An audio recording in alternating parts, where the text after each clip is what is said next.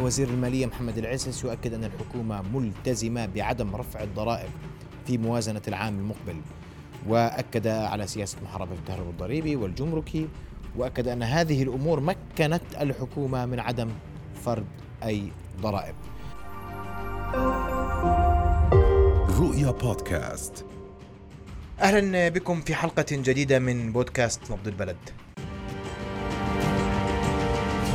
مؤتمر صحفي أعلن خلاله آه، بحضور وزير الدولة لشؤون الإعلام آه، فيصل شبول آه، أن الإيرادات المحلية المتوقعة في موازنة 2021 تحققت. نتابع جزءا مما حدث في المؤتمر الصحفي اليوم.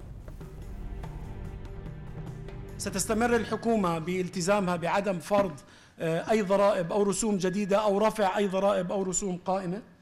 ومما آه، مكنا من هذا هو سياسة محاربة التهرب والتجنب الضريبي والجمركي. سنقوم برفع كبير جدا للإنفاق الرأسمالي لتحريك عجلة الاقتصاد ولتعزيز البنية التحتية حيث سيكون هناك رفع بنسبة 43.6% عن آه، للإنفاق الرأسمالي عن إعادة تقدير 2021 كما سنخفض العجز الأولي من 5.6% من الناتج المحلي في 2020 إلى 3.5% في نهاية عام 2021 ونخفضه مرة أخرى إلى 3.1% في موازنة 2022 وذلك رغم الرفع الكبير الذي أشرت إليه في الإنفاق الرأسمالي. تحقق هذا العام خفض العجز الأولي آه، بنسبة 2.1% عن آه، عام 2020 وبنسبة 0.8% عما كان متوقعا في الموازنة نفسها بسبب آه، الأداء الإيرادات عبر التهرب والتجنب الضريبي والجمركي من المتوقع كان أن تكون الإيرادات المحلية في موازنة الواحد وعشرين 7 مليار و298 مليون وتجاوزناها بفضل جهود كبيرة جدا حققوها آه، الشباب والشابات في دائرة الضريبة العامة ودائرة الجمارك ودائرة الأراضي. نتوقع أن يصل الدين آه، العام إلى 30 مليار و781 مليون أي 90.9% في عام 2022 شكل الموازنة الجديدة وأبرز ما جاء في تصريحات الوزير العسعس نناقشها الليلة مع ضيوفنا عضو مجلس النواب. دكتور خير أبو سعيديك مساء الخير دكتور مساء الخير. أهلا بك. أيضا نرحب بالخبير المالي الأستاذ محمد البشير. أستاذ محمد مساء الخير. أهلا بك في نبض البلد. مساء الخيرات. سلامات أستاذ محمد وضيفك الكريم. أهلا بك. دكتور خير أبدأ منك وأنا بدي من حيث انتهى الحديث الوزير تحقيق الإيراد المتوقع بل وزاد. نعم. بدي أسمع رأيك في هذه النقطة. يعني حقيقة مضبوط. الإيرادات آه، آه، الضريبية ارتفعت لكن مجمل الإيرادات العامة كان مقدرا لها أن تكون 8 مليار و138 مليون. آه، نحكي عن سنة ال 21 نحن تحقق منها 8 مليار و141 بإعادة التقدير بزيادة مقدارها فقط 3 مليون دينار. فرغم أنه الإيرادات الضريبية ارتفعت يعني على سبيل المثال إذا بنحكي عن ضريبة المبيعات ارتفعت بمقدار 123 مليون إيراداتها. ضريبة الدخل ارتفعت بمقدار 140 بمقدار 40 مليون. يعني ضريبة الدخل والمبيعات مع بعض ارتفعوا عن المقدر بمقدار 163 مليون. ومع ذلك الإيرادات المحلية كلها ارتفعت بمقدار 3 مليون. طيب كيف ارتفعت الإيرادات ضريبة الدخل وارتفعت ضريبة المبيعات عن المقدر بمبلغ 163 مليون؟ ومع ذلك مجمل الإيرادات ارتفع فقط 3 مليون.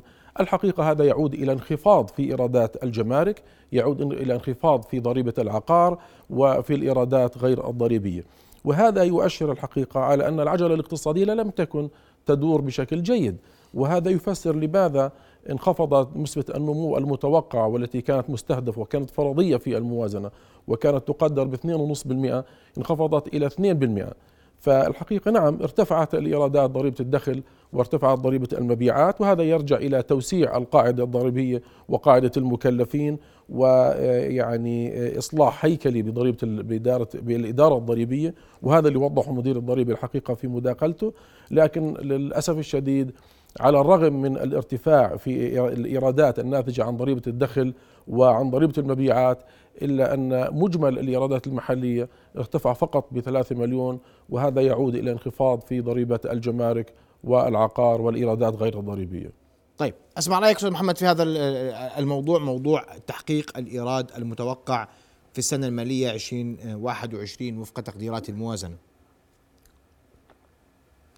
صحيح اللي حكى آه، سعادة النائب بس يضاف إلى ذلك التسويات التي أصبحت معلومة. هناك آه، قضايا أمام القضاء آه، أمام محكمة الضريبة البدائية والاستئناف وهناك تسويات تمت كثيرة وهذه التسويات كانت بمبالغ كبيرة أيضا ساهمت في التحصيلات. بمعنى آه، الارتكان إلى ما حدث بسنة الواحد وعشرين قد لا يتكرر باثنين وعشرين. إذا إحنا متفقين على أنه الانكماش الاقتصادي ما زال مستمرا آه، لأسباب آه، ذات علاقة بالملف الضريبي. باعتبار أن الملف الضريبي وكما ورثت هذه الحكومة عن الحكومة السابقة أو الحكومة اللي قبلها أن الإصلاح الضريبي هو الذي ننتظره وليس رفع الضرائب. الإصلاح الضريبي باعتبار الضرائب هي أداة من أدوات التحفيز الاقتصادي هي أداة من أدوات آه، الإصلاح المالي الذي يتجلى بارتفاع المديونية ويتجلى باستمرار العجز في الموازنة. نحن نقول أن الأردن بحاجة إلى نسبة نمو مناسبة. هاي نسبة النمو المناسبة لا يمكن معالجتها إلا بمعالجة ملف الضرائب. الضرائب أن تكون حصيلتها الكبيرة من ضريبة المبيعات هاي ستبقى عبئا على الموازنة الحالية والموازنات المستقبلية. وسبق أن أنني في أحد اللقاءات معك أخ محمد سألتني أيام حكومة عبد الله نسور إنه هاي 200 مليون دينار هذا آخر دين؟ قلت لك ما دام السياسة المالية المتمثلة بالملف الضرائب على أكثر على أكثر تعبير إذا لم يعالج هذا الملف الضرائبي الأعوج الذي تم العبث به خلال الفترات الماضية بتعميم ضريبة المبيعات بهذا الشكل وتخفيض ضريبة الدخل فإننا سنبقى نستدين لسد عجز الموازنة من جهة ولمواجهة النفقات الطائرة من جهة ثانية طارئة من جهة ثانية. نعم. واضح. أنا العجز زاد ولا قل دكتور خير؟ العجز لا نزل الحقيقة. يعني مقارنة بالسنة بسنة الواحد العجز المقدر للسنة 22 القادمه اللي أنا عليها الوزير اليوم في المؤتمر الصحفي. مقارنة مع 21 نزل. إحنا بنحكي اليوم عن عجز مقداره مليار و750 أو 56 ولكن الحقيقة من الخطأ الفادح أن نقارن العام موازنة العام القادم أو موازنة هذا العام بالعام السابق. يعني العام السابق كان فترة إغلاقات وضربت الكورونا الاقتصاد ليس في الأردن في العالم كله ضربته فيه بشكل شديد في ويعني ومؤثر. وبالتالي اليوم إذا الحقيقة يجب أن نذهب في مقارنة العجز إلى سنة 2019 فإذا ما قارنا إذا نسينا سنة العشرين ورجعنا سنة 19 لا الحقيقة في ارتفاع بالعجز. لكن مقارنة مع العام الماضي نعم هناك انخفاض بالعجز وهذا يفسر لماذا الحقيقة لدينا خدمة الدين العام بموازنة 22 ستنخفض بمقدار 24 مليون ويمكن على ضآلة هذا الرقم لكن هذا من الأمور الإيجابية في موازنة 22 القادمة أن خدمة الدين العام سينخفض بمقدار 24 مليون. إذا العجز العجز هذا العام القادم 22 مقارن ب 21 انخفض ولكن الحقيقة إذا قارنا بسنوات ما قبل الكورونا لا في ارتفاع وفي ارتفاع كبير وهذا السبب الحقيقي في إنه الإنفاق الزائد. لدينا بموازنة ال 22 إذا تحدثنا عن النفقات لدينا نسبة نمو حوالي 8% اسمح لي الإنفاق الحكومي زاد؟ نعم. ما زاد. إحنا الإنفاق الحكومي يقسم إلى قسمين م. نفقات جارية ونفقات رأس مالية. النفقات الجارية الحقيقة زادت بمقدار 327 مليون. النفقات الجارية. وهذا 327 مليون. وهذا إنفاق ليس حميدا صراحة. يعني كل اللي وفرناه وزدناه بالتحصيل الضريبي سواء ضريبة الدخل أو ضريبة المبيعات أو اللي أجى نتيجة زيادة المنح الموجهة للمملكة تم إنفاقه في زيادة الإنفاق الجاري بمقدار 327 مليون. سيذهب جلها لتغطية التعيينات الجديدة في القطاع الصحي وقطاع التربية والتعليم.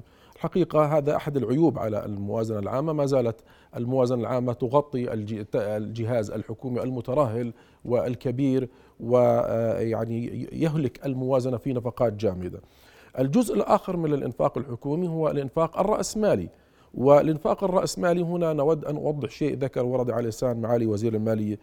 قال أن الإنفاق الرأسمالي لسنة 22 ارتفع بمقدار 43% عن إعادة التقدير لسنة 21 وهو صحيح. هذا الإنفاق الرأسمالي إنفاق حميد وإنفاق جيد.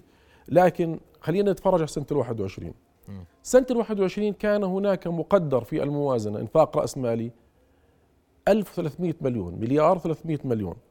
أنفقت منها الحكومة 1080 مليون. فإذا بدنا نقارن المقدر ل 22 مع المقدر لل 21 الحقيقة نسبة الزيادة هي 19% وليس 43% كما ذكر معالي الوزير. وأنا الحقيقة يعني لا أستطيع أن أفهم لماذا تقدر الحكومة في موازنتها. 1300 مليون إنفاق رأس مالي لسنة 21 وتنفق منها فقط 1000 مليون يعني مليار. وهذا الإنفاق هو الذي يخلق فرص العمل هذا الإنفاق هو الذي يزيد التنمية. إذا ماذا ما يحدث؟ جديدة ولا مشاريع قديمة؟ جزء منها مشاريع مستمرة وهذا ما أراد يعني كنت أتمنى أن يوضحه اليوم المؤتمر الصحفي أن يقول لنا أن هذه المشاريع. هل هي مشاريع جديدة أو مشاريع مستمرة؟ أنا بقول لك جزء كبير منها مشاريع مستمرة. حتى الإنفاق الرأسمالي في جزء منه رواتب لأنه يعني إذا عندنا مشروع صنفناه على أنه إنفاق رأسمالي الرواتب التي تدفع في ذلك المشروع تصنف من ضمن الإنفاق الرأسمالي. إذا ما يحدث الحقيقة في الموازنة العامة؟ الذي يحدث في الموازنة العامة أن الإنفاق الجاري وهو الإنفاق غير الحميد يتوسع. والإنفاق الرأسمالي وهو الإنفاق الحميد لا يتم تحقيق المستهدفات لهذا العام سنة 21 وبالمناسبة حتى بسنة العشرين كمان الإنفاق الرأسمالي نزلنا. وأنا بعتقد هذا أحد العيوب في إدارة الاقتصاد في في طيب. في الحكومي. جميل. أسمع رأيك أستاذ محمد في موضوع النفقات الجارية والنفقات الرأسمالية. لا زلنا نتعامل مع نفقات جارية مستمرة تزيد وندفعها للأمام والرأسمالية نصف الرقم ب 43 بيكون حقيقة 19 نعم. أخي محمد الموازنة جامدة. يعني لما نحكي عن 66% رواتب ونحكي عن 18% خدمة الدين العام اذا ماذا تبقى؟ يعني هاي تقريبا 82% أكثر من 82% عبارة عن يعني شيء جامد من الصعوبة بمكان التعامل معه بمرونة. لذلك الموازنة بسبب التراكم التاريخي في بنائها أدى إلى هذه النتائج. هلأ إذا بنتذكر حكومة آه، عمر آه، وقف الإنفاق الرأسمالي. يعني جزء من المشكلة الحقيقية اللي بيعاني منها اقتصادنا وانكماشه هو أن النفقات الرأسمالية نفقات متواضعة تتراوح بين 10% إلى 12% من إجمالي الموازنة. وهذه مشكلة. وطبعا جزء من العبء اللي منعكس مباشرة على القطاع الصناعي والقطاع الزراعي والقطاع الخدمي في إنه الضرائب اللي أيضا تأخذ حصتها من الإنفاق الرأسمالي. يعني مش فقط لأنه الإنفاق الرأسمالي هو مشاريع. سواء كانت مشاريع مستمرة أو مشاريع مستحدثة جديدة. جزء منها مباشرة يخضع لمشتريات وخدمات وتعهدات وغيرها جزء كبير منها بيخضع للضرائب لضريبة المبيعات على وجه الخصوص.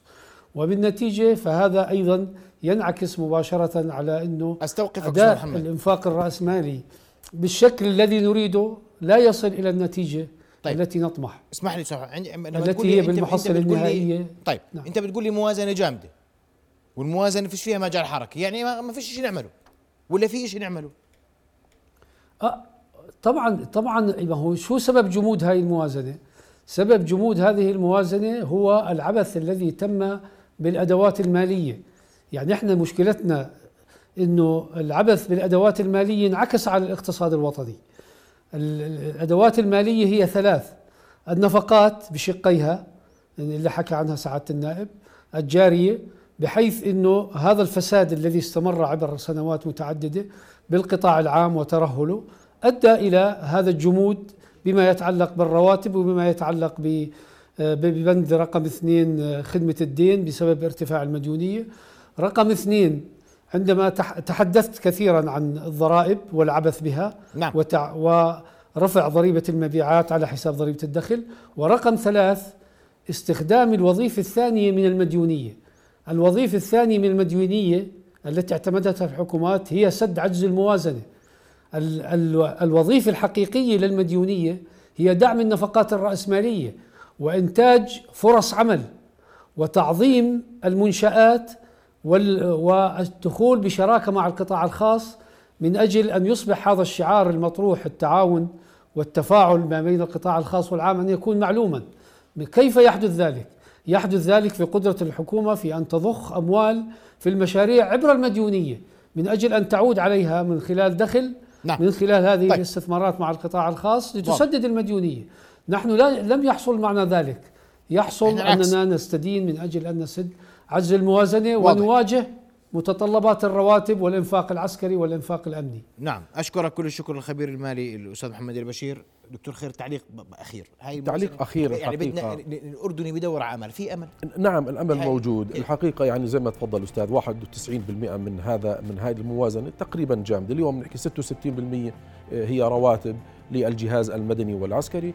والتقاعد بنحكي عن 18% خدمة الدين وإذا أضفت لها النفقات التشغيليه بنحكي عن 91% هامش الحركة 9% اليوم إذا بنحكي في الإنفاق الرأسمالي مليار و550 أو 51 مليون أنا بعتقد أنه لازم يخلق نسبة نمو أعلى من نسبة النمو المستهدفة في الموازنة ومقداره 2.7 الحقيقة يجب تفعيل كافة الأدوات وعلى الحكومة المباشرة في خفض نفقاتها لا التوسع فيها. مش معقول اليوم مع نسبة الدين هذه المرتفعة الكبيرة نبقى نزيد الإنفاق الجاري بمقدار 327 مليون. مش معقول. الكرة الآن ستنتقل إلى مجلس النواب وأنا أنا وأنا أعتقد أن اللجنة المالية ستنظر بدقة إلى موضوع الإنفاق والزيادة الكبيرة الطارئة على الإنفاق. نعم. هذا على فرض تحقق الإيرادات الناتجة أيضا عن استمرار الإصلاح الضريبي لأنه جزء منها تسويات. صحيح التسويات تتم لمرة واحدة ولكن المبالغ لا تدفع مرة واحدة. تندفع بالأقساط والموازنة مبنية على الاستحقاق النقدي. كله أمام اللجنة المالية النيابية أشكرك كل الشكر عضو مجلس النواب دكتور خير أبو